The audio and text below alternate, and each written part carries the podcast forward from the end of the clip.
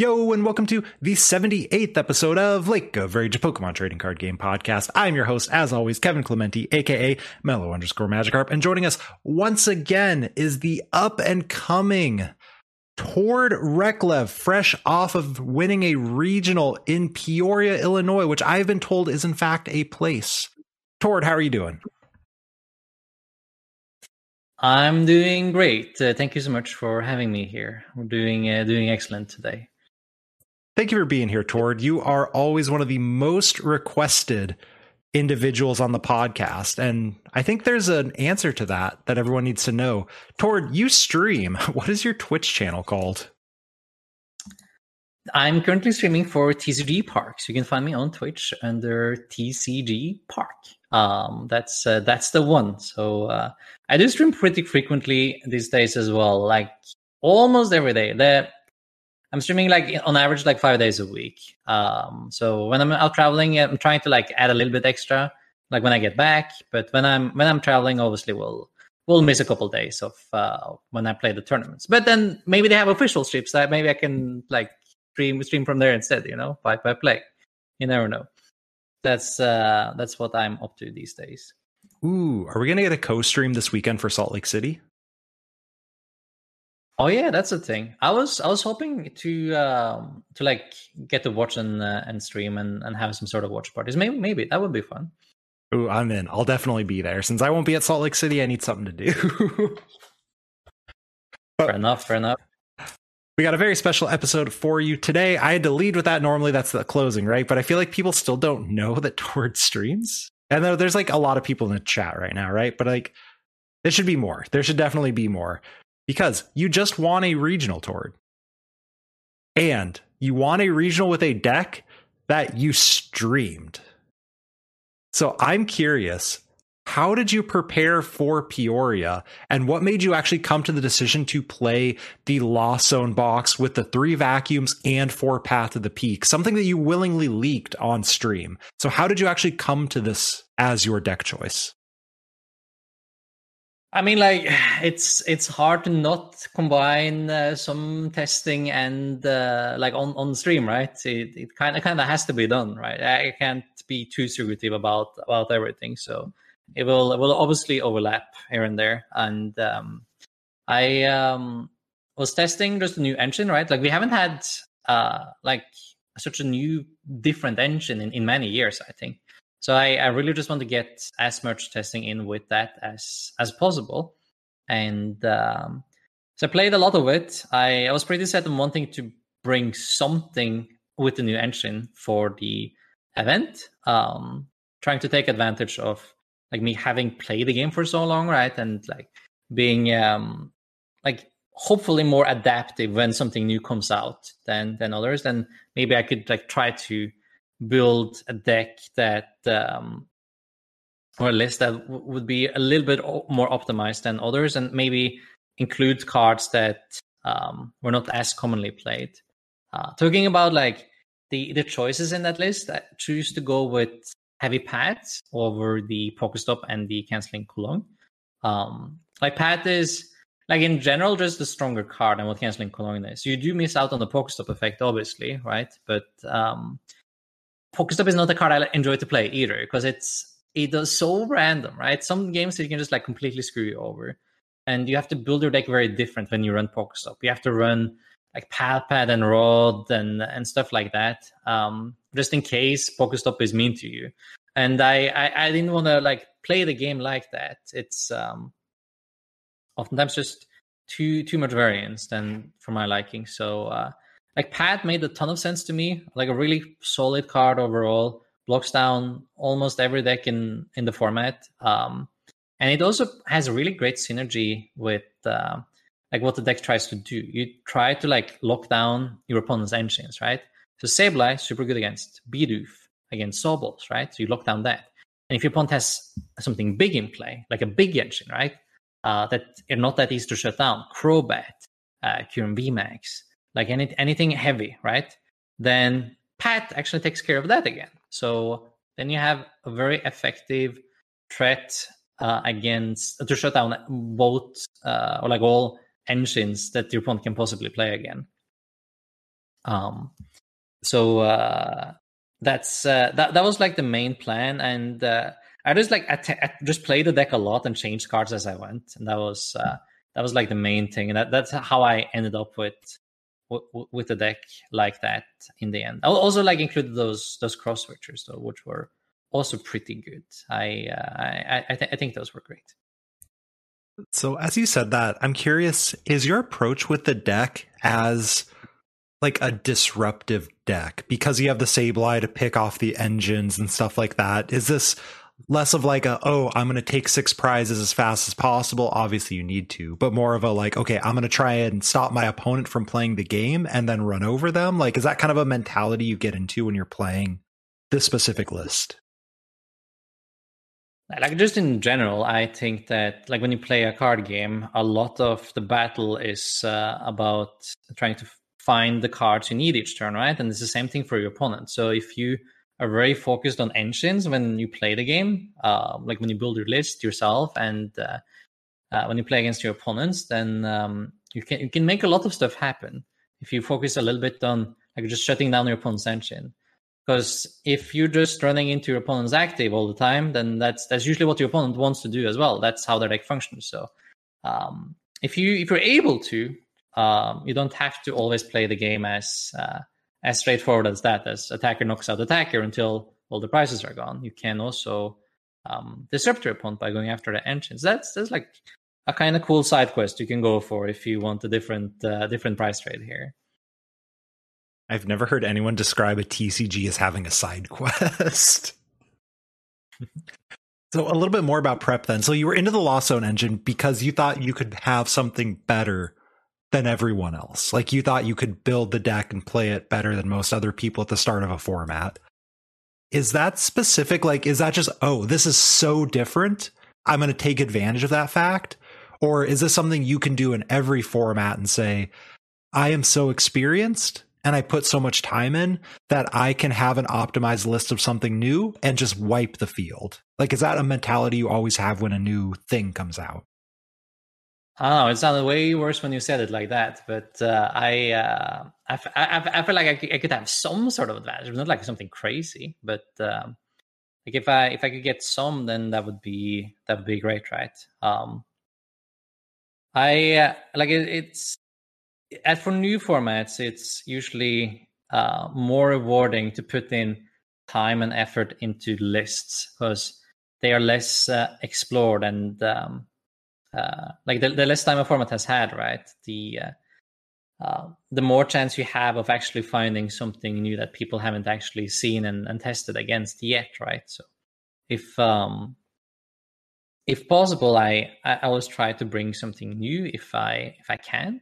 Like I do like the surprise factor a lot, um, and uh, I figured that like this was it was not a, like an unknown deck by any means going into tournament. It was expected to be like the most played deck even, but I was hoping that the uh, the changes I made with the list, um, like the choices and in the path, in the cross switcher, and um, and like a very consistent approach as well. Like you will see that this list has so many switching outs. It's very easy to get to ten with Sableye, which is, in my opinion, the most important part of the whole deck because um, Sableye is so powerful again that uh, like getting to Sableye one turn earlier makes the difference between you losing or winning a lot of the time.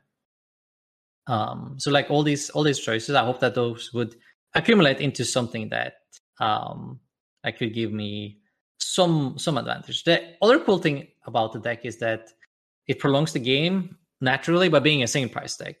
So it makes it very difficult for the opponent to play against, um, but it also makes it makes it very difficult for you to play it yourself as well. So like you um, you heighten the difficulty level of almost any game you go into compared to a lot of other decks where uh, games are faster when your Pokemon are worth more prizes. Um, so as long as the deck is like consistent enough, that's usually my problem. Like a deck isn't consistent enough that I want to bring it uh, if it's single prizer because it's very hard to stream attackers when they're worth one prize because you need six of them and that's a lot. Um, this deck could actually do it very consistent. Like all attackers need zero or one energy, and they're all basics. and like at that at that point is actually fair because you can actually do it properly. A single prize stage one or stage two deck already like that that's almost impossible. You're always going to miss out on attacks, right? Um, almost regardless how good your engine is.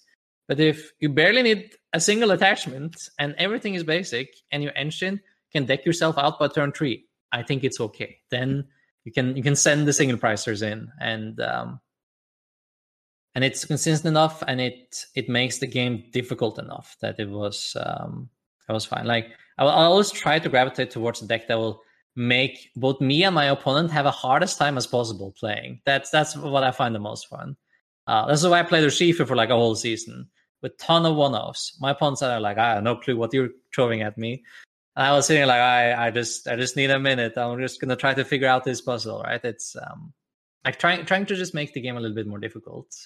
It sounds almost sadistic, but it's really fun. So, um, I do, I do hate myself sometimes. Uh, at the end of the day, like, cause I had a lot of long, rough matches, and I still have to like play fast and very well to still be able to to do things. But um, it is, uh, I think the payoff is worth it, and um, it was it was really fun to play this one.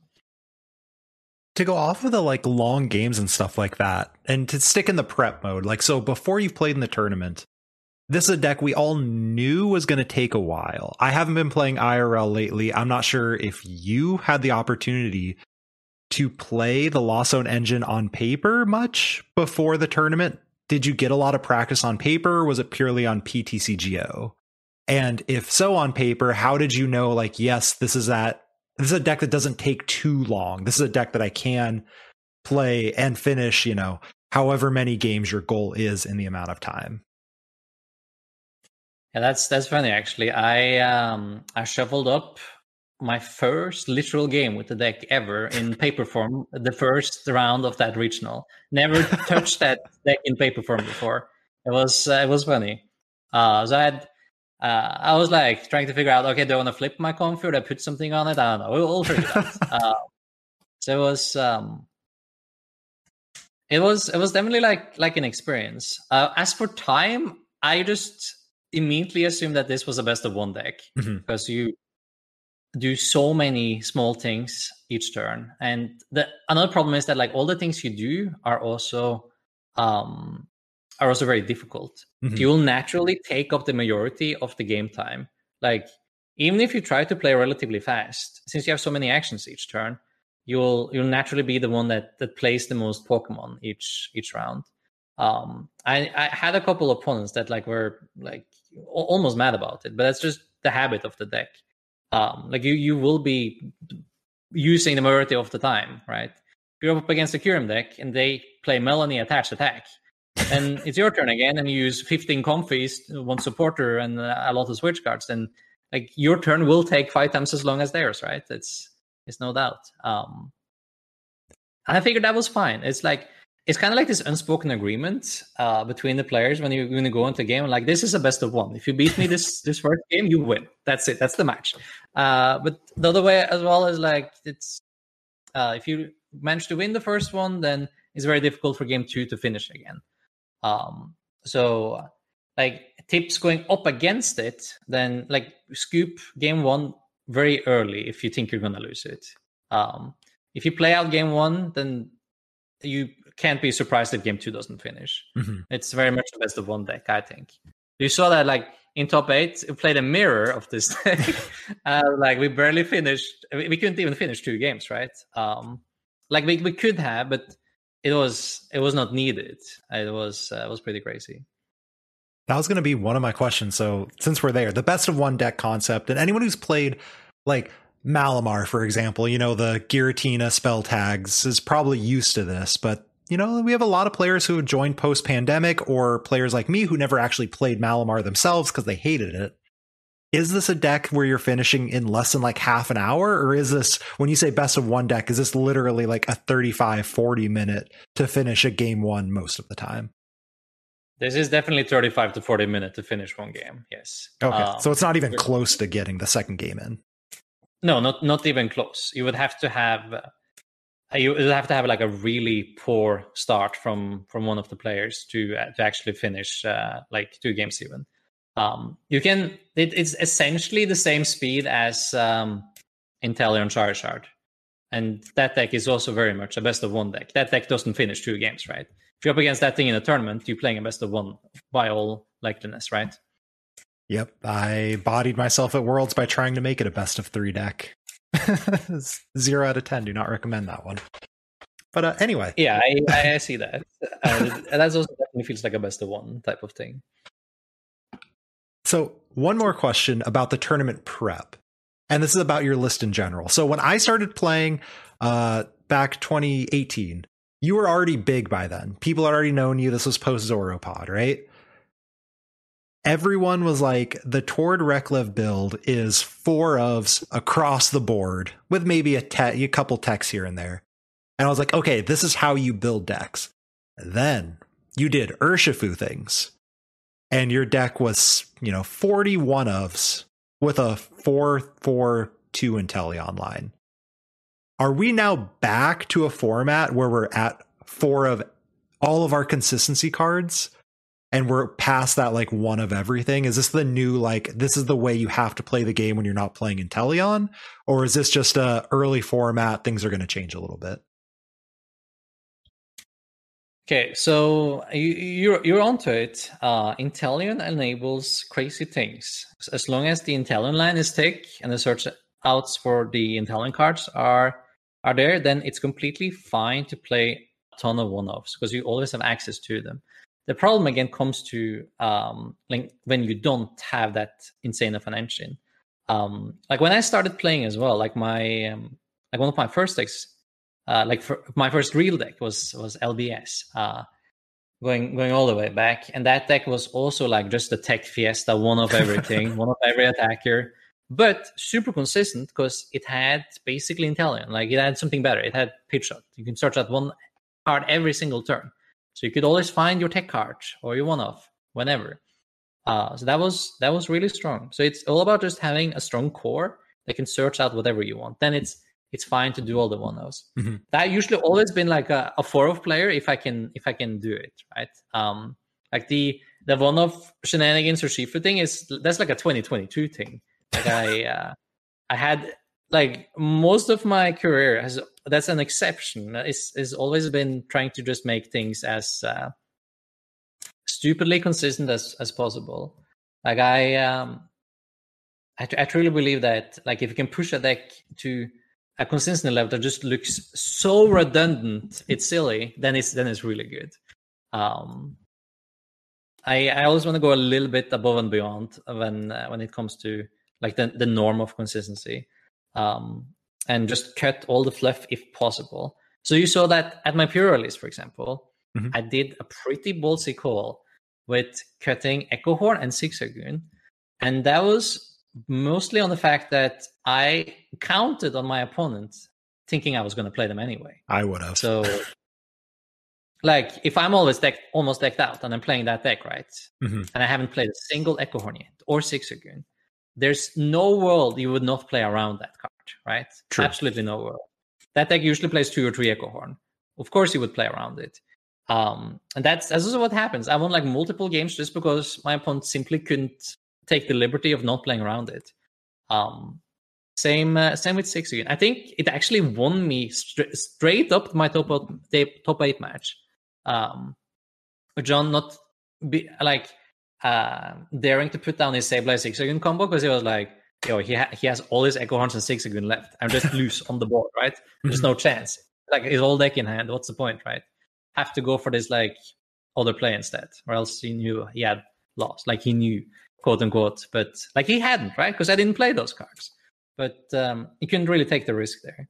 So um, it was it, it was one of those things. And now that you want to talk about the list, like going forward, right? Now mm-hmm. that the list is kind of out there, then uh, I think it would also make sense to see if you can add Echo Horn or Zigzagoon back in. Um, but that's that's beauty of it, right? You won't, won't know if you play them or not. um, it will uh, it will depend.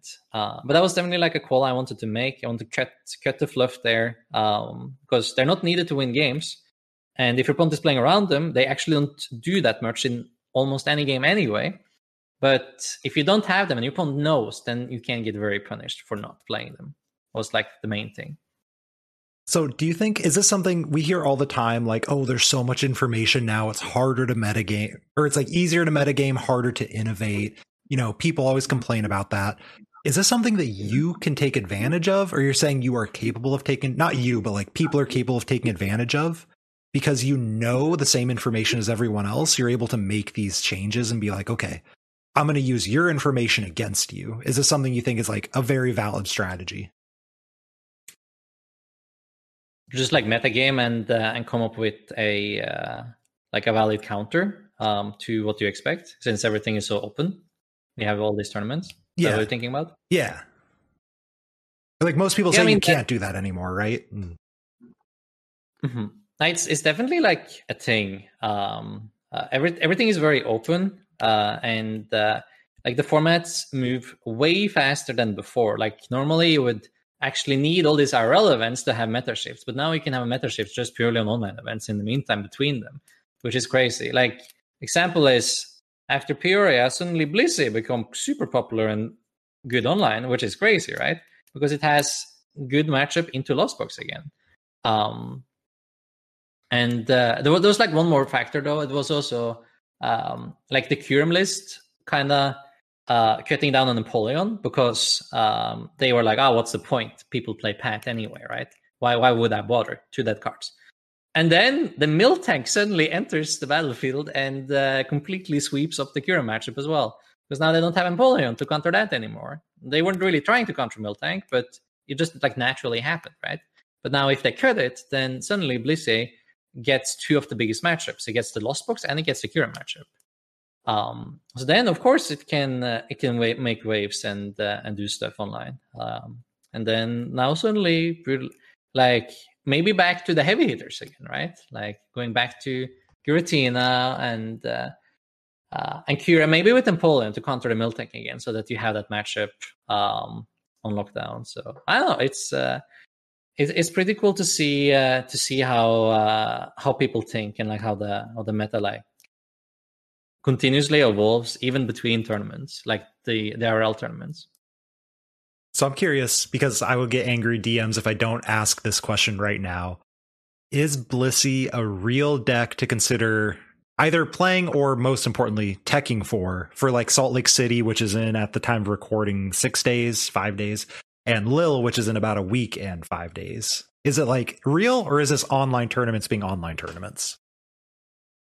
I mean, has always been like a really real deck in uh, Japan, um, and uh, it almost won an uh, regionals in the NA as well. So I mean, it's it's a deck um, for sure. It's definitely a deck. so, um, if you how much you want to take against it uh, or care about it is another thing though. But mm-hmm. i will say that it is one of the um, easier decks to pick up cost wise play wise anything. So uh, and it does um, have uh, have some good matchups in the format right now. So it's definitely one of the decks i would I, I, w- I would care about that deck going going forward now just because it's it's good into like any deck that's good into the winning deck usually has a fair chance mm-hmm. um like afterwards. So if you were my list oh keep going. uh yeah my my, my list for Peoria right was uh not trying to beat Blissey at all. I got um i got saved by by a miracle the the one match i played against it in in Peoria wait you, um we'll get to we'll get to that one hold it keep going. Uh but um uh, what was I going to say? You were not tech for Blissey. Yeah, I didn't, I didn't tech for Blissey. Uh, I I didn't play um, the Pokestop version. The Pokestop version actually pretty much uh, a lot better against Blissey than um, than what the Path version is, because the Path just actively hurts you. Because Charizard is your only attacker that do, do something in that matchup. Um, and you can't use it because you only have your own Paths. Uh, so for you to KO a Blissey, you need double vacuum. You need to vacuum Path, and you also need to vacuum their uh, tool as well to actually get that KO. And you play three vacuums, and you need six of them to get to three Blissey. that doesn't really work out, right? The math math doesn't add up here. True. For you to get through three Blissey's. Um, that's a problem. Obviously, you can try to poke the Blissey and hope they can't heal, but that's also really difficult. Um, you can usually do that to one of them. Like if you attack one of the Blisseys four times, yes, they might miss a heal card one of those times, right? Um, and then you can use only one vacuum when you kill that one. And then you have two more vacuums for the next one. But the third one, I no clue how you get through that one. Um, it's a situation even, where even like, like, the first, even like the first two are difficult, right? oh yeah, no, I I played against it on ladder. It's you, your list needs something to beat Blissey. it's where like, yeah, like right, right, right now it doesn't have uh, have much at all. The Pokestop person though has triple stop and two vacuum, so that one can actually kill two Blissey very straight up, Mhm. um, like without without too much of a hassle. And uh, you, if you save your stops and vacuums properly, like you can probably get through three of them as well if you um, uh, just like poke the first one until it can't heal anymore, and then you can do the triple charge um, play, which should should work actually. So that that one has has a way easier time with the five outs instead of three outs. Um, but I will I was willing to take that that sacrifice for a lot of matchups. yeah, I feel like everyone in the world, everyone in that room was willing to take the L to Blissey. Because uh, why wouldn't you, right? Yeah, how many were you realistically gonna face, right? How many actually play that deck? But It was, it was pretty successful though. One out of every five made it to day two, which is not bad. But I mean that's that's not bad at all actually. No, yeah, I went through the data just because I looked at it and it was not what I expected. Gudra, a third of them, Reggie's a quarter of them, and Bliss Tank was a fifth of them. Made it into day two. If you're curious, what about Baby Lost Zone? Seven percent. It was the least successful deck in the tournament that made day two, outside of like Dialga, I guess. Lost Box least successful. Oh man, I mean, it did win. I guess, I guess it makes sense though. The deck the deck has so many small things you can do every turn to just like completely throw the game. So I mean, it it, it kind of makes sense. Like long long days, it's uh, it's easy to lose focus for sure. I uh, I, I I lost focus in top four, uh, but uh, so, somehow I yeah, I didn't get punished enough. So that was that was great. So, off of that, let's get into the tournament run a little bit. The very first thing I always love asking is you're sitting down for round one. You've submitted Lost Zone, a deck that you've technically never used the engine before IRL. Those Comfies that you've sleeved up have never, they're pack fresh. They have never been shuffled or anything. They're ready to go. How Yup, are, yup. how are you feeling? You are at what we thought at the time was the largest regional ever, playing a deck that you've never actually used on paper. Are you thinking, I've got the play, I'm winning this thing? Are you just, are you nervous? Are you excited? Like, where are you at emotionally? I'm like business as usual, right? I don't know. It's um, it was I was definitely like interesting. I was I was, uh, I was excited to see if the deck would work as well in theory and online as um as in actual paper cards. You know, because some sometimes that doesn't correlate perfectly, but uh, I still think PeachJo is a pretty great tool for testing. So I I, I trusted PeachJo. And I was like, my win rate here is high. It should be should be fine. Let's uh, let's send it and and see how it goes. Um, was definitely uh, oh it was definitely a little bit extra of uh, of nerves going into not having uh, touched the engine before IRL. Um, I was I was really curious to how how it would pan out. How did day one go for you? Were- All right, so it was it was kind of like a roller coaster as well. so I I started off the first match tying to Mew. Like going into the tournament, I was like, just give me nine Mews and we will we'll get this tournament. And I find Mew first round, and I, I still managed to tie to it, which was wasn't great. Um, because that was supposed to be like my my best matchup. How did you tie? Shouldn't the matchup like because in theory, right? You said it's a best of one deck, and Mew also has really long turns. So how did that end up in a tie? So I was I was going in thinking it was going to be a best of one as well. So um, I was I was trying my best. Game one, like really tried to squeak out the game, but it just didn't quite pan out. Um, I had like a relatively weak um, beginning, but not like not weak enough to scoop. You know, Yeah. uh, just just weak enough to come like that. That one turn behind that I couldn't. Um, and uh, uh, I think I might have missed an attack. I'm not. I'm not completely sure. Um, I did. I did end up like losing a really close game one, and then uh, game two, I was uh, doing my my turbo thing again, where I just uh, started not deck checking, throwing cards onto the board, and uh, just doing my best to see if I could finish it. And I think I finished it in in turns uh, of time. So that was that was a very close call to get to get a tie. But that was, I was still very happy with the tie though, because I since I lost the first game, and as we said, if you lose the first game, that's probably just going to be uh, be a loss, right? Mm-hmm. It's hard to finish the second game regardless there, but um, somehow like managed to finish game two. My my opponents were really kind to me and played relatively fast with me, so or else it probably wouldn't have worked out. It's one of those situations where they match your pace, which is something I think we all instinctively do. Yeah, I mean for sure, for sure. I, I, I do that a lot as well. If my opponent suddenly speeds up, then I often speed up as well. Like just it's just a natural habit, right? Oh, for sure. Oh, so you're 001. How you said it's a roller coaster. It literally can't go forward. It has to go up or down from here. Well, it doesn't, I guess, but but what, what's happening in the next couple of rounds? Like, is it going better? Is it going worse? Are you starting to doubt your choice? Are you like this deck's broken? Where are you at? I was still like after the tie, I I was uh, I was thinking, oh, it's, it's still fine. I still, I still like my deck. Like the deck was still like running relatively smooth in, in both the games. Like apart from me being one turn behind, it was it was operating well. Um, I do win the next uh, couple rounds. Um, so I'm two oh one going into the fourth round, which is going to be before lunch break.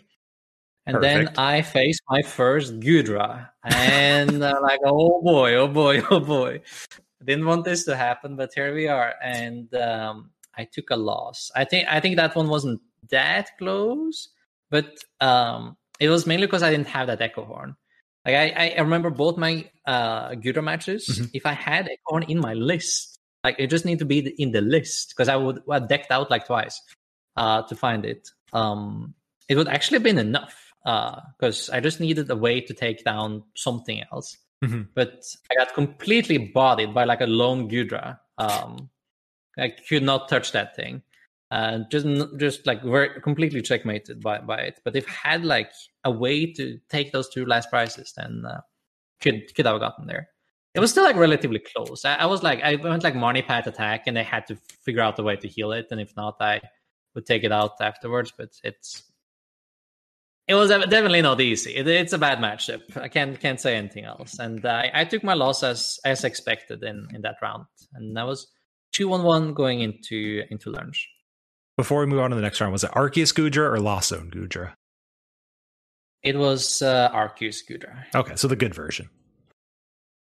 Yeah, the good version, I guess. I, I am not sure like which one I actually like the most. I, I barely seen Lost the Lost Zone one being played. Um, played mainly against the, darkest one. There, there's a reason you don't see the Lost Zone one played anymore. Just, I'd love to be proven wrong because I love the Lost Zone engine and Goodra, but it's it's just bad Giratina. I mean that that kind of makes sense too. Like if you're bothering with the Lost Zone engine in the first place, you might as well play uh, play Giratina. If you put in three energy on the stage one Pokemon, you know, then Giratina is a pretty good Pokemon to put three energy on. Right? Why tank hits when you can just OHKO everything? I mean, definitely seems easier. Not gonna lie. so that sounds sounds good. So two on one. This is a situation. Personally, if I'm in it, I'm like, I'm like, I'm doing well, but also there's a little bit of doubt in my mind of like, I have to do really well to make it to day two. How are you feeling at two one one? Are you like, all right, no problem, I got this, or are you kind of like, this isn't going super well?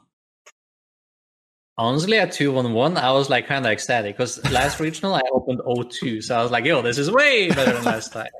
I just just need some time to warm up. Now now we go, right? Um, I'm thinking that oh it will still still work out. So I was I had I had good faith going into next matches. I did win the next three. So then I was 5 1 1. I was like, okay, okay, this, this is looking pretty good.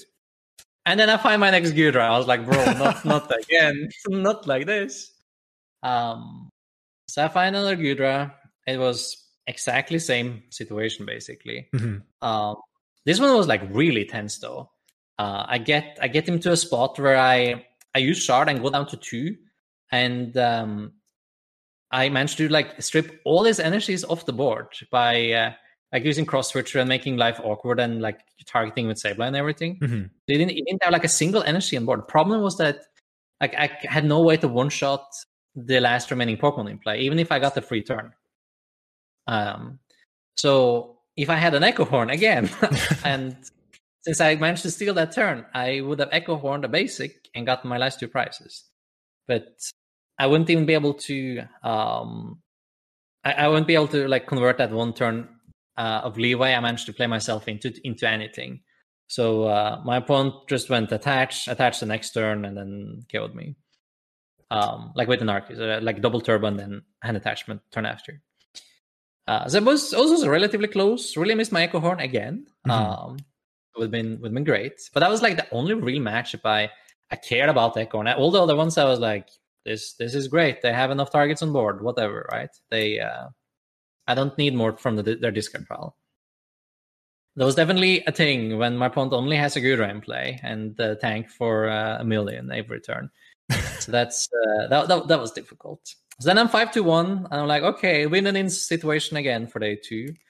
Um, and then I'm up against the mirror, um, against the guy that went 9-0 in Baltimore actually, or 10-0 like after uh, first round day two. Ooh. Um, so like, how did he, how did he get there? uh, then we we play, and uh, it was some of the most bricky games I ever seen. It was it was crazy. Like I opened Oranguru, I'm pretty sure, Mhm. um, and I pass. My opponent opens Cramorant, and they pass straight back. I can take a Colress, look at my five next cards, and then I use Oranguru, and I pass straight back. I find a single basic. I'm like, holy moly, what what is this? oh uh, no. So like nothing is really happening. And then I think I top take a Comfey, and then I just go off the turn after. Um, my opponent's still struggling with with setup. So was this a um, long game one, or did your opponent eventually? This is a, now this this is actually turning into long game one. It was just like a really awkward opening for both of us. My Okay. opponent also like sets up after, but are obviously behind. So I'm like I'm pretty clear to win game one the whole way. Uh, but they um, they still play it out. Um, game two, uh, I'm also very clearly winning, uh, but it's uh, uh, I, I don't I don't think it actually finished in the end. I'm not sure. I might have like barely finished, like a minute to spare. But um, that was uh, that was them like like flat breaking like completely this time. Like was even worse than first game. Um, Yo, so I, uh, I I almost got the donk. They they opened like a Sableye pass or something. Mhm. So it was uh, it was some horrendous opening hands. I was uh, was not great, but uh, I definitely were the one drawing better. Uh, my list was probably more consistent as well, though. To be fair, but like none of the decks were supposed to draw that bad, like in any in any world. But it happened. no, it's the Lost Zone decks can get these bricky hands. We even saw a meme going around for a while, right? Where it was like, oh, the Lost Zone engines that you draw in real life, and it's like Cramorant in the active and six dead cards in your hand, and it's Oh yeah, I saw that one. I, I, I love that meme. That was like that was that was my experience. So now you're 621 at the largest regional. How does that like are you mentally like I can make top 8 but I have to go what 501? Is that like Yeah, I was actually, I was actually like talking about like people with it well. I was like, okay, I made day two, but I made day two at six to one. So does it even matter? Like the chance of me hitting top eight there is is so slim. I literally have to go five zero um, if I want to have a chance of making it. Um, if I go five zero, I can ID the last one, but that's like five one isn't even good enough. I have to go five oh one. It's uh, it's crazy. Um, so uh, so so you're aware of the situation and how bad it is. yeah, I'm I'm aware of how how poor my situation is. Yes, I'm. Uh, like I, I know that my, the chance of me coming out on topper is is very slim. I needed a better record going into day two if I uh, want like a realistic chance of of hitting top eight. Um, but you know, some some days, some days they just work out. what are the decks that you hit in day 2? And were any of the Swiss rounds memorable? I mean, not, they're all memorable, right? But like were any of them like, "Oh, this was a really good one." Uh, first round, I remember uh, hitting a Kyurem Palkia. Um, Free we had a matchup. pretty- yeah, we had a, we had a we had a pretty long game um, game one. Um, he he wasn't drawing the hardest, but he didn't miss much attacks either. Mhm. Um, but I was I was definitely like fairly ahead in in that game. Um, I uh, think I got like the turn one Path Cram Marnie, or uh, maybe not Marnie, but like I, got, I definitely got the turn one Path Cram attack. Um, so it was it was it was pretty strong. Um, he might have missed the turn two attack because of it, and then I got like that one extra attack in. So I was like in a in a solid spot uh, right off the bat. Um, so I won. I won the first game, and uh, uh, it took. It still took a while. He wanted to play it out. Um, I'm honestly not sure why he would, because like he was he was very checkmated the last three turns. Mhm. Um, then game two rolled around, and uh, it was it was time like three or four turns in, um, and uh, that was uh, that was really it. Uh, he was like a, a little bit frustrated about that one. I remember because he uh, he was doing way better game two. He had like a pretty sick Cheryl play as well, actually. Um, that that popped off that game. So uh, he was, I think he was favored to win game two. Like he, he hadn't won it or anything yet, but he was, I think he was favored. Okay. But it sounds one. like there was nowhere near enough time to actually finish it anyway. no, no, for sure not. Um, What we would need uh, would need at least five more turns, I think. What about the next round? I'm not sure if I can remember every Sure. single round. I um, Even if the order's out of it, just like what are some of those matchups? You avoided the Goodras, I assume. I played a really close match against Inteleon Palkia as well. I remember. I remember it ended in a kind of spectacular fashion. I had to go uh, like I got Marnied, and I had to deck out completely to find all my pieces to do my my start stuff. Um, so that was that one was pretty cool. Uh, that was also very much a best of one. Mhm. Um, like I, thi- I think like almost all my games day two was was best of one because like day two like my punt is definitely way more tense as well, right? Mhm. Um, because like they uh, it's it's it's more at stake than than in day one. Um, especially if you have like a very winning record day day two, then uh, like you, you want to make sure all your decisions are are on. And obviously, I want to do the same, right? So game game game one took took very long um, on on that day. So I played against that. Um, I think like the most memorable one. I only played five rounds, right? Because I did the last one. Yeah. Here.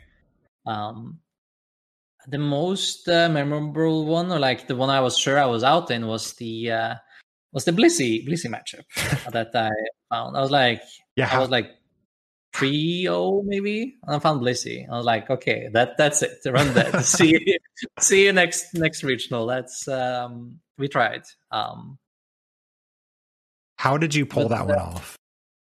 I was up against Blissey. Uh, it was uh, on a um, it was on a game player. My opponent drew a card too many uh, off of uh, like or didn't draw a card at all. Actually, it was what was it? It was it was something with uh, with the lucky energy Oh. um, that that resulted in a double prize penalty. Um, and as as we talked about, right, my my deck can kill two Blisseys, but not three. um, so with that double prize penalty, it gave me a win condition, so I could knock out two Blisseys, and that was, I think, that was like essentially the the only way. Um, my opponent was was super cool about it though. Like he was it was totally on board with it being his own fault. Um, but it like it, it definitely feels bad. I, I felt bad for him as well because that was that was a really good matchup for him, right? Mhm. And uh, like if it was not for that, he would have won um, that that match. it hurts, but one of those, like, you gotta, you're responsible for your own board state, right? Yes, exactly. So then you end, Um, you end up in ID situation. Yeah, like I need, I still needed one more, and um, so like that was, I, I, that that was like the fourth round. So I had one, um, I had one four now, um, and uh, I still need another one. So even after that again, I was still wasn't in. It was it was crazy. Um, so uh, they decided to put me on stream on for the next one, and I'm up against Regi. Another pretty poor matchup, if uh, if I would say so myself. Um, Oh yeah. I'm up against I'm up against Regis, and they put me on stream. I was like, man, do I have to lose my win and in again on stream? we did we did this two weeks ago. I have to do it again. Um, but uh, somehow that Regi deck did not work at all. That that deck just could not function in any way. Turn one, my pawn's hand was empty, like nothing left in hand, zero card hand. I was like, okay, I mean, as long as he doesn't top deck anything amazing, we we we good to go then, right? and uh, like you can see the whole game on stream, like it was it was recorded and uh, and streamed uh, if you're interested. But um, essentially, my pawn goes down to zero card hand turn one, making me absolutely uh, no shot of money in them. Um, and uh, I get the turn to Sableye going first, which is pretty amazing. Like you can exp- you can like almost count on going second if you really try for it. But I was going first and like two cards in lost zone after my my turn one, and so I got eight more the next turn.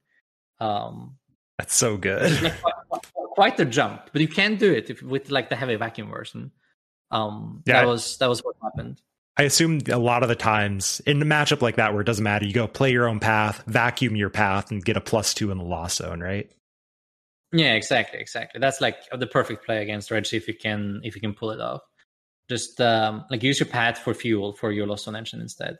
So I got like a really early Sableye and um, started spreading around. Actually, I I hadn't played much against that Regi matchup either, but I found like a really cool way to go about it uh, when I when I sat there. Um, so it's like if I spend one turn with Sableye to just spread everything out, um, then uh, I should be able to like take my six prizes or like do six attacks to take six prizes afterwards. Um, and you can even like if you don't do one on each strategy, if you go like two on them actually, um, then even if someone get healed, right, you can spend eleven to knock one out, and then you still have like one extra to go to set up another one again, right? So if you do like two to two on like multiple of them, then uh, like even if they heal like a couple, then um, you still have like essentially an an extra one set up with the extra damage counter placed on the Regi, if, if you if you know what I mean. Yeah. Um, then it's it's fairly easy as easily to take all those prizes as long as you can stream stabilize. It also acts like a bonus that you can use cram to finish it off as well, which is like pretty cool if if it ever if that Regi ever hits the active. Um, so that was uh, that was pretty fun. Like in the game, we played out, and it didn't matter. and It didn't end up mattering at all because, um, like, my opponent attacked once in two games. That was that was it, right? Uh, like literally one attack. Uh, I was I was surprised he went he didn't manage to attack more after he actually found an attack. But I went escape rope, and he was super scared of the Zigzagoon. I didn't play, so he didn't want to promote that Regidrago, so I could kill it with Cram Siggy um, which was fair enough, but it played horrible into my actual deck. Mhm. Um, so uh, I uh, I got got very much away with it. I was like I was camping a double cross switcher pair in hand that I was expecting to use. Like after he promotes his Regidrago, I still want him to be bricked, right? Um, so I was like, okay, I will rope. He will give me the Regidrago, and I will cross switch afterwards. And then he gives me the literal target I wanted to cross switcher. I was like, okay, I mean, I'll, I'll save this cross switcher for later. Now. uh, that seems that's fine for me. I don't think I even ended up playing. So it like it really didn't matter either. But I was I was surprised I was that scared of me having like the absolute nuts. So they didn't want to give me the Regidrago to get out of that spot. Um I was still like just to play down the cross switchers though. No, it's if anyone gets a chance to go back and watch it, like everything towards explaining, the match itself isn't good. but if you're curious how to play the matchup, I think you do a good job of both the explanation there, but also showing in a couple of the turns of like these small little maneuvers is really nice. I also have Thank to you. I also have to say, I don't know if you got a chance to watch some of the stream games, but I have never seen an archetype brick as much on stream as Regis did the whole weekend. It was bad. I mean I I I- can't I can't believe I I didn't see it unfortunately. I only I only got to experience it and that was that was lucky enough, I think.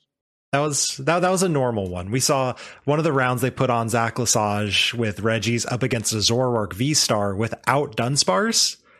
And it was like, this is miserable. Like, this is an auto win. And he bricked so hard that it ended up being a tie because Zoroark was able to steal a game. It was it was bad. Oh my god. That's that that's incredible actually. That's so- that's so funny. So now you're going into top eight. Uh, you were again streamed for top eight, and it was it was beautiful. It was a very fun game one to watch. I think. I don't know if there's anything you want to like add to for anyone who's seen the stream. Anyone who hasn't, ten out of ten, go back and watch it. It was amazing. But that matchup against John Ang with Giratina, so mirror ish, right? He has technically four dead cards in his deck that you don't have. But is there anything else you want to add to that one? It was honestly like a really fun game. Um, it was the, the funniest part about it was he wins the coin flip and he doesn't really know which um, if you want to go first or second. He was like, "Man, I really hoped you would win the flip here because I I don't want to make this decision." Um, he ended up telling me to go first, though. I think in retrospect that was that was fine as the Giratina player, um, because like he only plays the one Sableye anyway. Uh, so he's not really trying to get to 10. Uh, like he's just trying to basically trade me with crams, right? And uh, if anything, he has like two ways to steal a turn. That's with his Snorlax. Um, set up Snorlax and, and Greninja early game. And uh, then my cram needs a cross switcher to do something, or I need a Sableye. Um, and that's just like his way of get, getting ahead. Um, or he can go second and get the turn on crime attack. Then he also gets like the one prize ahead. Um, he also played the Zigzagoon. So he had technically the six Zigzagoon Sableye play available that I didn't, which could have been a really big deal. Mm-hmm. Um, like he had it in hand as his combo at, at one point, but he was too scared to use it again because he played around my Zigzagoon and uh, potentially my Echo. So he, he didn't want to do that, you know? Um, yeah, the situation where like, if we're in an online open deck list tournament, we might be talking to someone else about winning Peoria regionals right now, but because it's closed deck list, you took advantage. Yes, closed deck list is, is a big deal. I also did like a really cool play that uh, I think I think like went kind of unnoticed. Um, but I put I had some damage counters leftovers, and I put sixty on his Cramorant, mm-hmm. and this was to force him to net that thing to play around Echo Horn. So I uh, wouldn't um, just win with my Sableye If I if I if I start putting damage on the Greninja, he doesn't have to net it, and he only has one net left. So if I put everything on this Cramorant and he nets it, he doesn't have net left for his Zigzagoon because he, he only has one left. So I effectively like completely block off his power play in his last turn because he has to play around my Echo Horn that I don't have in my deck by by netting Cramorant now. So that was that was like my favorite play of the whole tournament. I think that's actually so good too because that's the type of play that like that's one of those things that differentiates the great from the good players, right? The question is, am I going to make the optimal play for my win condition, or am I going to bluff and force my opponent to make a misplay, even though they don't, because they don't think it's a misplay, right? Yeah, I mean that was uh, that that was like the coolest mind game trick I, I pulled off like successful in in a long while. I was I was, I was really happy about.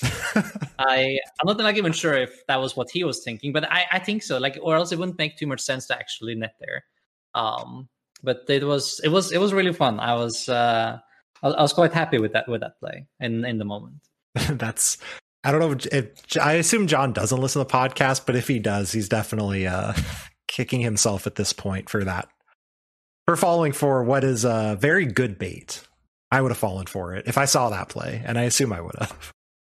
Like you have to use the information you have available, right? And if you don't have the information that I'm not running the Zigzagoon or the Echo Horn, right, then uh, like that's that's kind of the play you have to do, or else you basically dead on board almost, right? Mm-hmm. Uh, like I, I have my whole deck in hand. What what are the chances that I don't have it yet, right? So didn't play any of it yet. I have to have them. That's true. There's no way you prized all three of them, right? Because you obviously are playing the Japanese list.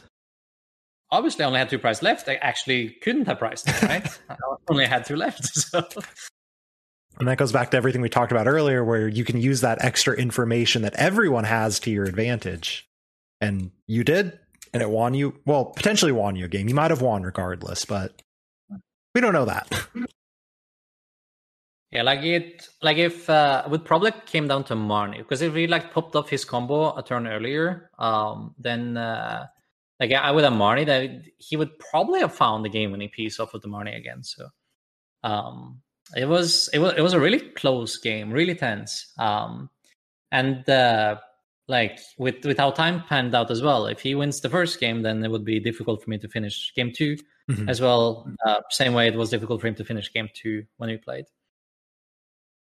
So in the top four, we hit Kyurem, I assume. This one was not streamed.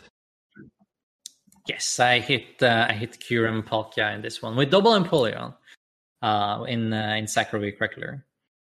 I assume the paths carried uh did their job. They did. Uh, I want I want to talk a little bit about it though, because Oh, for sure. like at this point, I am my, my brain is starting to get kind of fried. I uh, like the the top eight game was was already like really intense. Um, so going into this one, um, I uh, I'm gonna be honest and say like I wasn't like hundred percent there. Uh, so game game one, turn one, I already make like a big blunder because I'm just uh like not not not thinking properly, and I um I find two Paths in my first few cards, which is like amazing, right? I win the flip, I go first. And I put one in the lost zone and I put the other one into play. And then my opponent swiftly answered with VIP pass, double Empoleon, training court goes into Empoleon. I'm like, oh my god, what did I do, bro? oh my god. That is a rip. And that was that was kinda kinda crazy. Um so I sit there for multiple turns just staring at my hand and board and like what did i do? If i had a Path i would just like i would just win here. He has nothing. Because he sacrificed his entire start to do that play. Mhm. he went like quick ball Lumineon for irida for balloon. Like he he wanted that more than anything. Yeah. and um and i i thought it would work. I i swear. I used scratch five times that game That's Scratch Sableye, right? Yeah, that's for the first attack of Sableye. It does 20 damage. and I and I promise those those 20 damage actually ended up mattering in the end. Oh, I believe it. Um so I, I still don't quite know how I managed to win that one, but he did pass a lot as well because he again he sacrificed his entire start to get that Empoleon playoff. Um like a very risky, but it looked like it would be work kind of thing. Mhm. I top taking Colress a couple turns in, and Colress gives me nothing. Uh, I'm still like, oh my god, I have I have nothing. Uh, so I continue scratching, and uh, at one point, I do top deck another Colress into my Paths. I'm like, okay, here we go, here we go. and my deck actually starts working again. Mhm. and like so far it's just a couple Empoleons with some damage on them. He has a in play. He has a he has a Kyurem VMAX. He has a Palkia. He has a Bat. Um, and uh, I'm trying to like scramble some sort of strategy together so I can I can grab all my prize cards here. Um, and uh, I uh, I somehow do. There was like a key moment in the first game here where I'm like I I'm for me to win in three turns. I need this opponent to not have a wash energy anymore, so I can snipe it off with Sableye. And by one, by some miracle, like my opponent Zachary, he decides to move his wash energy to another target, um, so I can actually knock it uh, or knock it out with Sableye. And that like that solved my whole my whole game. Suddenly I was like, I don't even have to do the cross switch Marnie Path uh, parade cheese play. I can just I can just take the knockout and then I can go into my shard and I can win this game. That's amazing. And um, it it somehow it somehow pound out. It was uh, it was actually crazy. but the prize trade is really good for shard and and blaster. You you trade evenly until shard just takes a one shot, right? So you can actually be quite a bit behind uh, and still win uh, win the matchup. Um, It seems if he- good for your deck, right? Like if the Empoleon doesn't brick you completely, it's like good. Yeah, I, I also think the matchup is pretty good. It depends on how they tech as well, right? Mhm. And and how they play, um, and also their engine. But uh, like it's made to be like pretty fine against you.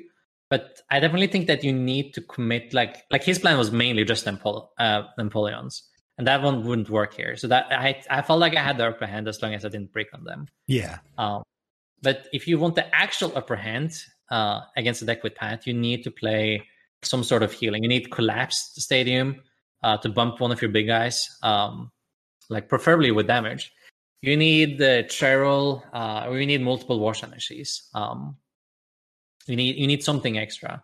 if you want a real advantage. Mhm. Uh, but he, I think he only had that one wash energy, and I, I, I, don't know, but he, he somehow moved it, and I, I found an opening so I can knock out that Empoleon with Sableye. I, I think he figured that like he, um, like I think he protected his Kyurem, so I couldn't go Sableye to settle for my shard, um, to knock it out. But like that wouldn't work out too well with my prize trade. It Mhm. was it was crucial that I I was able to get that Empoleon. so I could go my two to two plan instead of um going into the VMAX. It would it would take me one turn too many. So I uh, and, and also like it would cost me too many gust effects. Like with how the game lined up, I could win with only a single gust effect and a shard, uh, which was way easier to pull off than uh, like what I thought I had to pull off. Yeah. So it's one of those where it sounds like your opponent and your game plans had a you disagreed on how you were going to win and because of that you were able to take advantage. Yeah, I think so. I think so. I think he had like another plan in mind for me because like usually you try to map out your opponent's plan and your plan, right? And I think he had mapped out a, a different plan for me that he tried to block, which was uh, which was very very lucky for me. Um, so then I somehow win that game one, and game two, um, I open Cram, uh, and I open six cards I can't play, oh and then I pass. And uh, he doesn't dunk me, and then I draw another card, and then I pass again, and then he dunks me. So then uh, then we move on to game three. I was like, okay, okay, okay. I I seen this before. I, know. we had like we played the finals of UIC, and we, we did the exact same thing there actually. oh, that like a he was long on game. Sil Valley Metal, right? Yeah, exactly. Yeah. And I opened the Wimpod and he dunks me. Uh, game two of that final two. uh, so I was like, oh, this this is familiar. I, I've seen this before. Um, and and luckily it, it panned out the same as well. And in game three, I um, he had the same opening as game one. He did the exact same thing, like all in, double Empoleon. Um, but this time I was I was smart enough to keep a pattern. so uh, this time I just put on Path and like I could actually attack immediately. So the turns that he, game one he spent passing, this time I was sitting there with Sableye and just going ham on his board instead. Um, and uh, he he even conceded like after a couple passes. Like I still would need like two or three more turns to close it off, but uh, I think my board set was was too good and his hand was like nothing. So he um, he conceded that one like kind of early actually, but it it, it kind of made sense. It's it's one of those two you like you said the matchup you can get behind and still win, which says how bad Kyurem is if they get behind, how unlikely they are to win.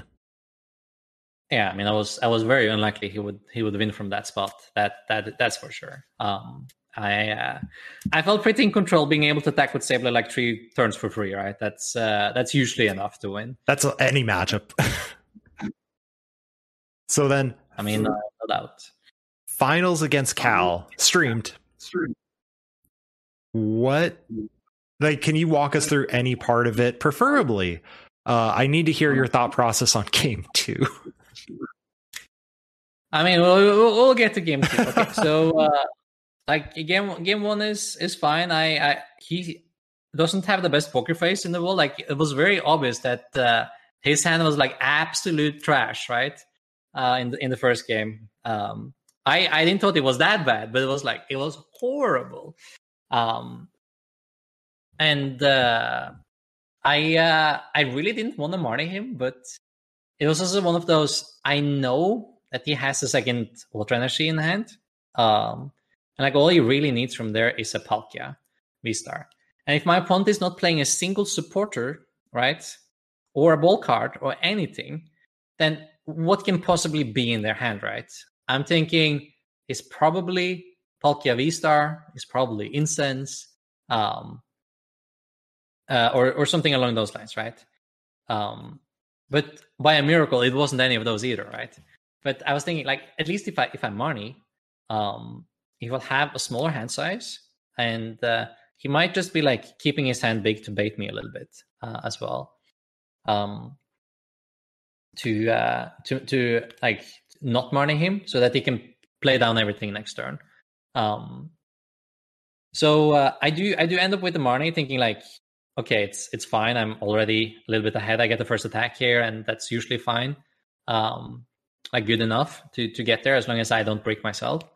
He gets like honestly a god hand off the Marnie again because he gets he gets Irida, Palkia, Greninja off the Marnie. Um, like really saved him there. Um, and honestly, that's that's better than getting the Sobble setup. Um, because you don't want Sobbles in that matchup. Like putting down Sobbles is really bad. There's, those are one prize for 60 HP. Palkia V Star is um, 140 HP for one prize if you like Yeah. uh, divided by two for like value for the damage output you have to do. Uh, that's twice as much as Sobble. So Sobble on the board is uh, is bad. Uh, like it's more than twice. Like it's twice even if you play the 70 HP Sobble. Um, so it's it's way better value just streaming Palkias than having to use Sobbles, uh, if if possible. So like the game like actually wasn't that bad for him. He did miss one attack, I, I think, because he had to go uh, like after I knocked out his first Palkia, his hand wasn't good enough to stream the next one. Mhm. So he had to go with his next Palkia and pick up a stadium. So he missed out. So I get the first attack, and he also missed out on one attack. So then I sh- was technically like two attacks ahead of him, um, which was which was fine. Which means I could play it really safe. So I, I played it in a way where like I went cram, cram, cram, knock out the Palkia instead of trying to fizzle and save Sableye there Mhm. uh, and like use my damage better because I was that turn ahead anyway, so I didn't have to take that like risk. I could just play it like very safe and go um like like with my resources instead. Because you don't have to win with a lot; you just have to win with one turn, right? That's that's still good enough. So if I'm if I'm ahead, I'm gonna play the game safer and like uh, be more careful with uh, with my resources and attacks, just to ensure that I'm not missing anything. that makes sense.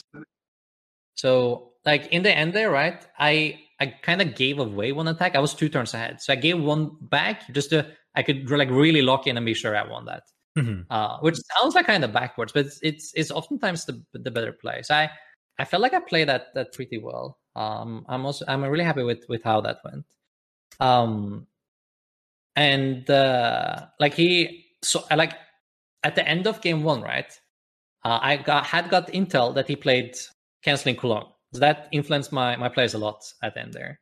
I really didn't want him to scam me with um, a uh, cross switcher Cologne out of nowhere play. Yeah. I also was pretty sure he didn't have a way to kick my stadium. So the only real way for me to lose was my, in my second to last turn was using Shard, knock out his bench Palkia, and then give him an opening to go cross switcher, um, uh, V Star Power, Greninja, knock out Manaphy and something else for for game.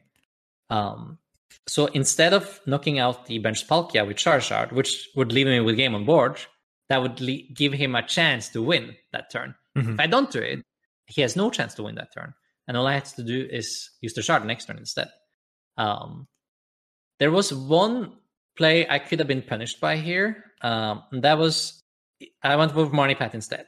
If off the Marnie Path, he draws Water, Palkia, Boss, um, and knocks out my Charizard, and I miss my Klara, I actually lose the game. My Klara, last Klara was prized, Mhm. and I draw two out of four prizes. So if if all that happens, I lose that game. But I still figured it safer than letting him keep his eight card hand and hoping he didn't have canceling Cologne cross switchers or boss. Um, but it was like a relatively close call, I think. Both of them are super unlikely to happen, um, but they could happen theoretically, right? Yeah. So it's like which which small percentage am I trying to play around here, right? And I I went for the Marnie path. Uh, somehow you hit Roxanne off of my Marnie, which uh, was like slightly scary. My deck was really thin though, so I and I had, I had like at least two vacuums left um, to still attack with shard. So that was that was okay, but I was like slightly scared. Um, he didn't doesn't even find attack though on the Roxanne, so it doesn't really matter. But like if if he did, then uh, I would have to dig a little bit to see if I could find my vacuum. I did draw it straight off Roxanne though, so it it, it was okay. I could just like promote it, but uh, if I didn't, then you know, could have been uh, could have been scary. Um, You can correct me if I'm wrong on this one, but Roxanne can hurt the Lost Zone deck, but by the time Roxanne's live, you usually have like, I don't know, 15 cards left between your hand and your deck. So not a lot's going to happen. I don't think I lost a single Roxanne the whole weekend. Actually, it was um, like the, the if you just actually actively go through your deck and uh, put everything in the lost zone, then you are you are pretty fine against it. And it's like okay, you get Roxanne to two. Like in most of your board states, you will have Comfey Balloon. And then you have a top deck that's three. You have Comfey, then you're up to five. Uh, in those five cards, if you play 18 switching out, chances are you see one of them in those five.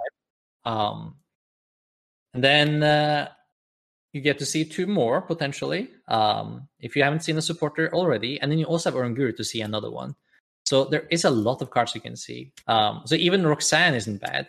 Like in that, and then with Marnie, right? You're seeing like 10 cards. It's like very hard to break off a Marnie too. Uh, this is even granted you didn't even get to use Oranguru to stack something before it happened. Yeah, there's like a lot. Yeah, Roxanne, Roxanne, and uh, and Marnie, like it's it's helping, but as long as you can't turn off abilities, they're not that impactful. Like the the famous N right um, was often paired with ability lock. Mm-hmm. N, if you didn't ability lock, did absolutely nothing, and it's still true to uh, to this format as well. If you don't ability lock and you just like go off on their board, it doesn't really matter if you lose your first hand as long as you tinder your deck and you can still draw cards with them.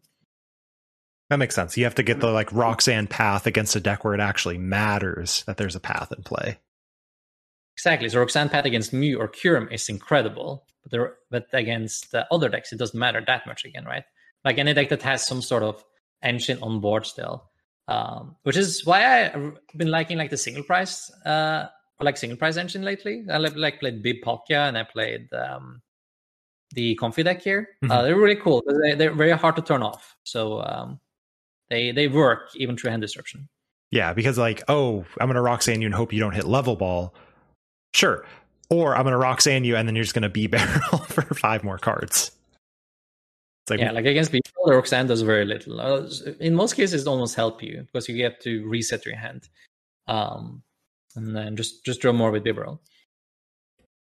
And then game two was the nuttiest way to spoiler alert win that I've ever seen. There, there's been a lot of cool stuff on stream actually, but that that was that's up there as a moment of like, oh my gosh, he did it. That was that was that was really fun. That, it was um, a crazy series of um, of events and sequencing in the uh, in the final there. So he opens Sobble. I used to choose to go first and he just goes with a straight pass. he's um, he's not happy about it. I wouldn't be either. I uh, that was uh, or just not great. This Sobble pass in the final is the last thing you want to see, right? Yes. But uh, when I see that, that's that's the that's the only thing I want to see. uh, so um, my heart is racing a little bit because I'm like, okay, I just I just need to get this to get this attack off. I'll do anything to get it. Um, so I, I went as hard as I could. I even opened Cramorant, so that wasn't an issue anymore. So I could like spend all my cards trying to get four cards in the lost zone and get Cram back inactive. Um, so I use Comfey, nothing. Use another Comfey, nothing. Use a third Comfey, nothing. As like double pad. It's like mm, absolutely nothing I can build in here. I'm like, okay. I mean, last chance is this uh, is this monkey. If monkey hits, monkey had two chances. He could hit a switch card into another Comfey or it could hit Colress, which would be the best card it can hit, into a switching card. Mm-hmm.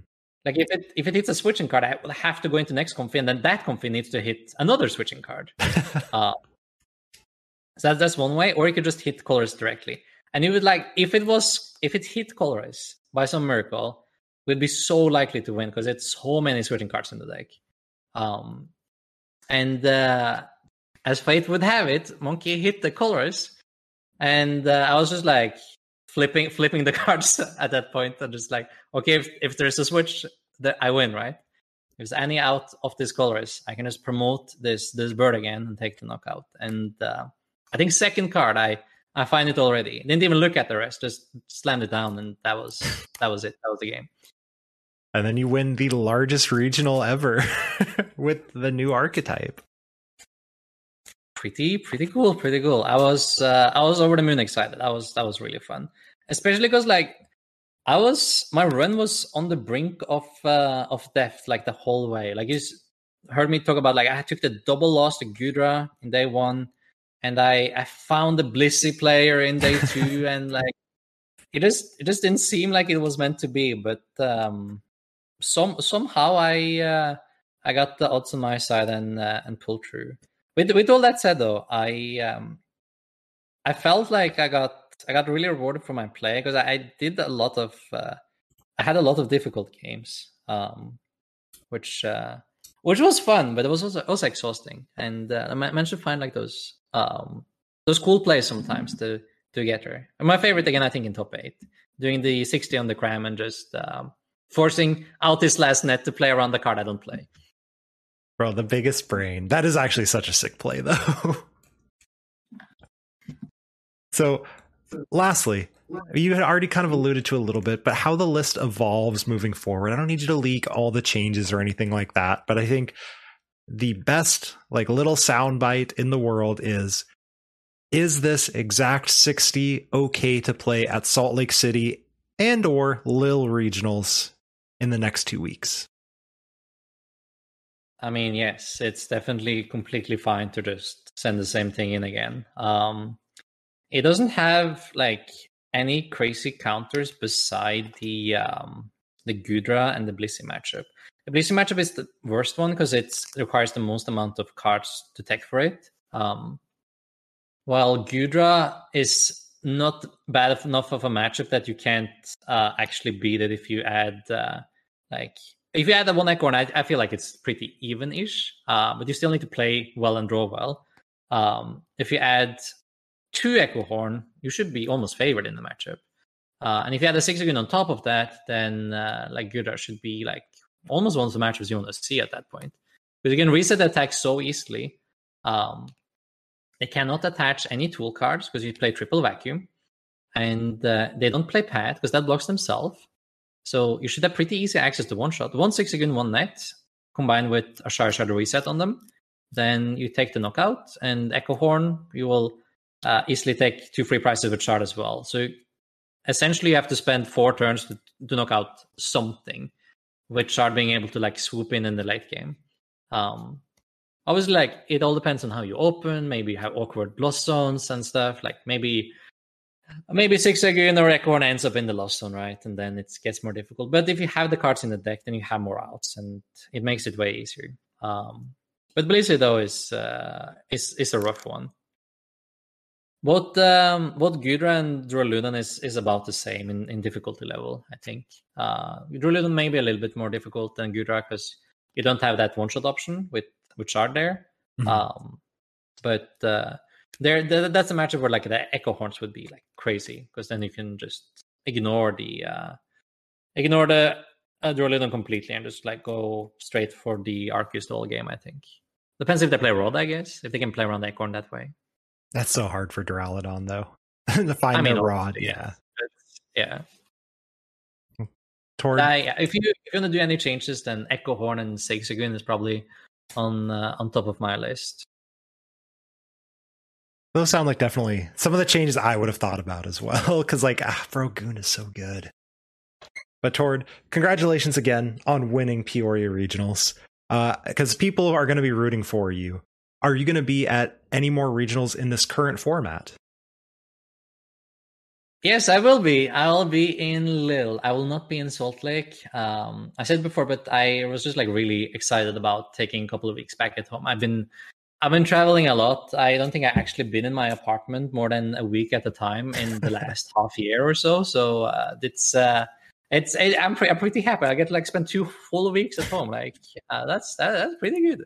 So I will I'll take those weeks and um, then I will do my weekend trip to Lille in uh, two weeks time. Well, congratulations on also being at home for a couple of weeks. Uh, if the people want more of you, we already alluded to some of it at the beginning, but if people want more of you, where can they find you and any shout outs that you have? Uh, shout outs to uh, TCG Park, yeah, my, my partner and where I stream. Um, shout out to uh, to all my friends, my family. Shout out to my girlfriend and the cross switchers. Uh, shout out Shout out to you as well, Mellow. Thank you for having me on. Thank you. Thank you. Oh, I got it. Oh, you're the best. uh, if you want to follow Tord, I'll have a link down to his Twitter below in the description box of the podcast app or whatever. And you can also catch the go live tweets and stuff like that on there. Myself, you can find me on Twitch, Twitter, and YouTube at mellow underscore Magikarp. And there's been another episode of the Lake of Rage podcast. We'll catch you all next week.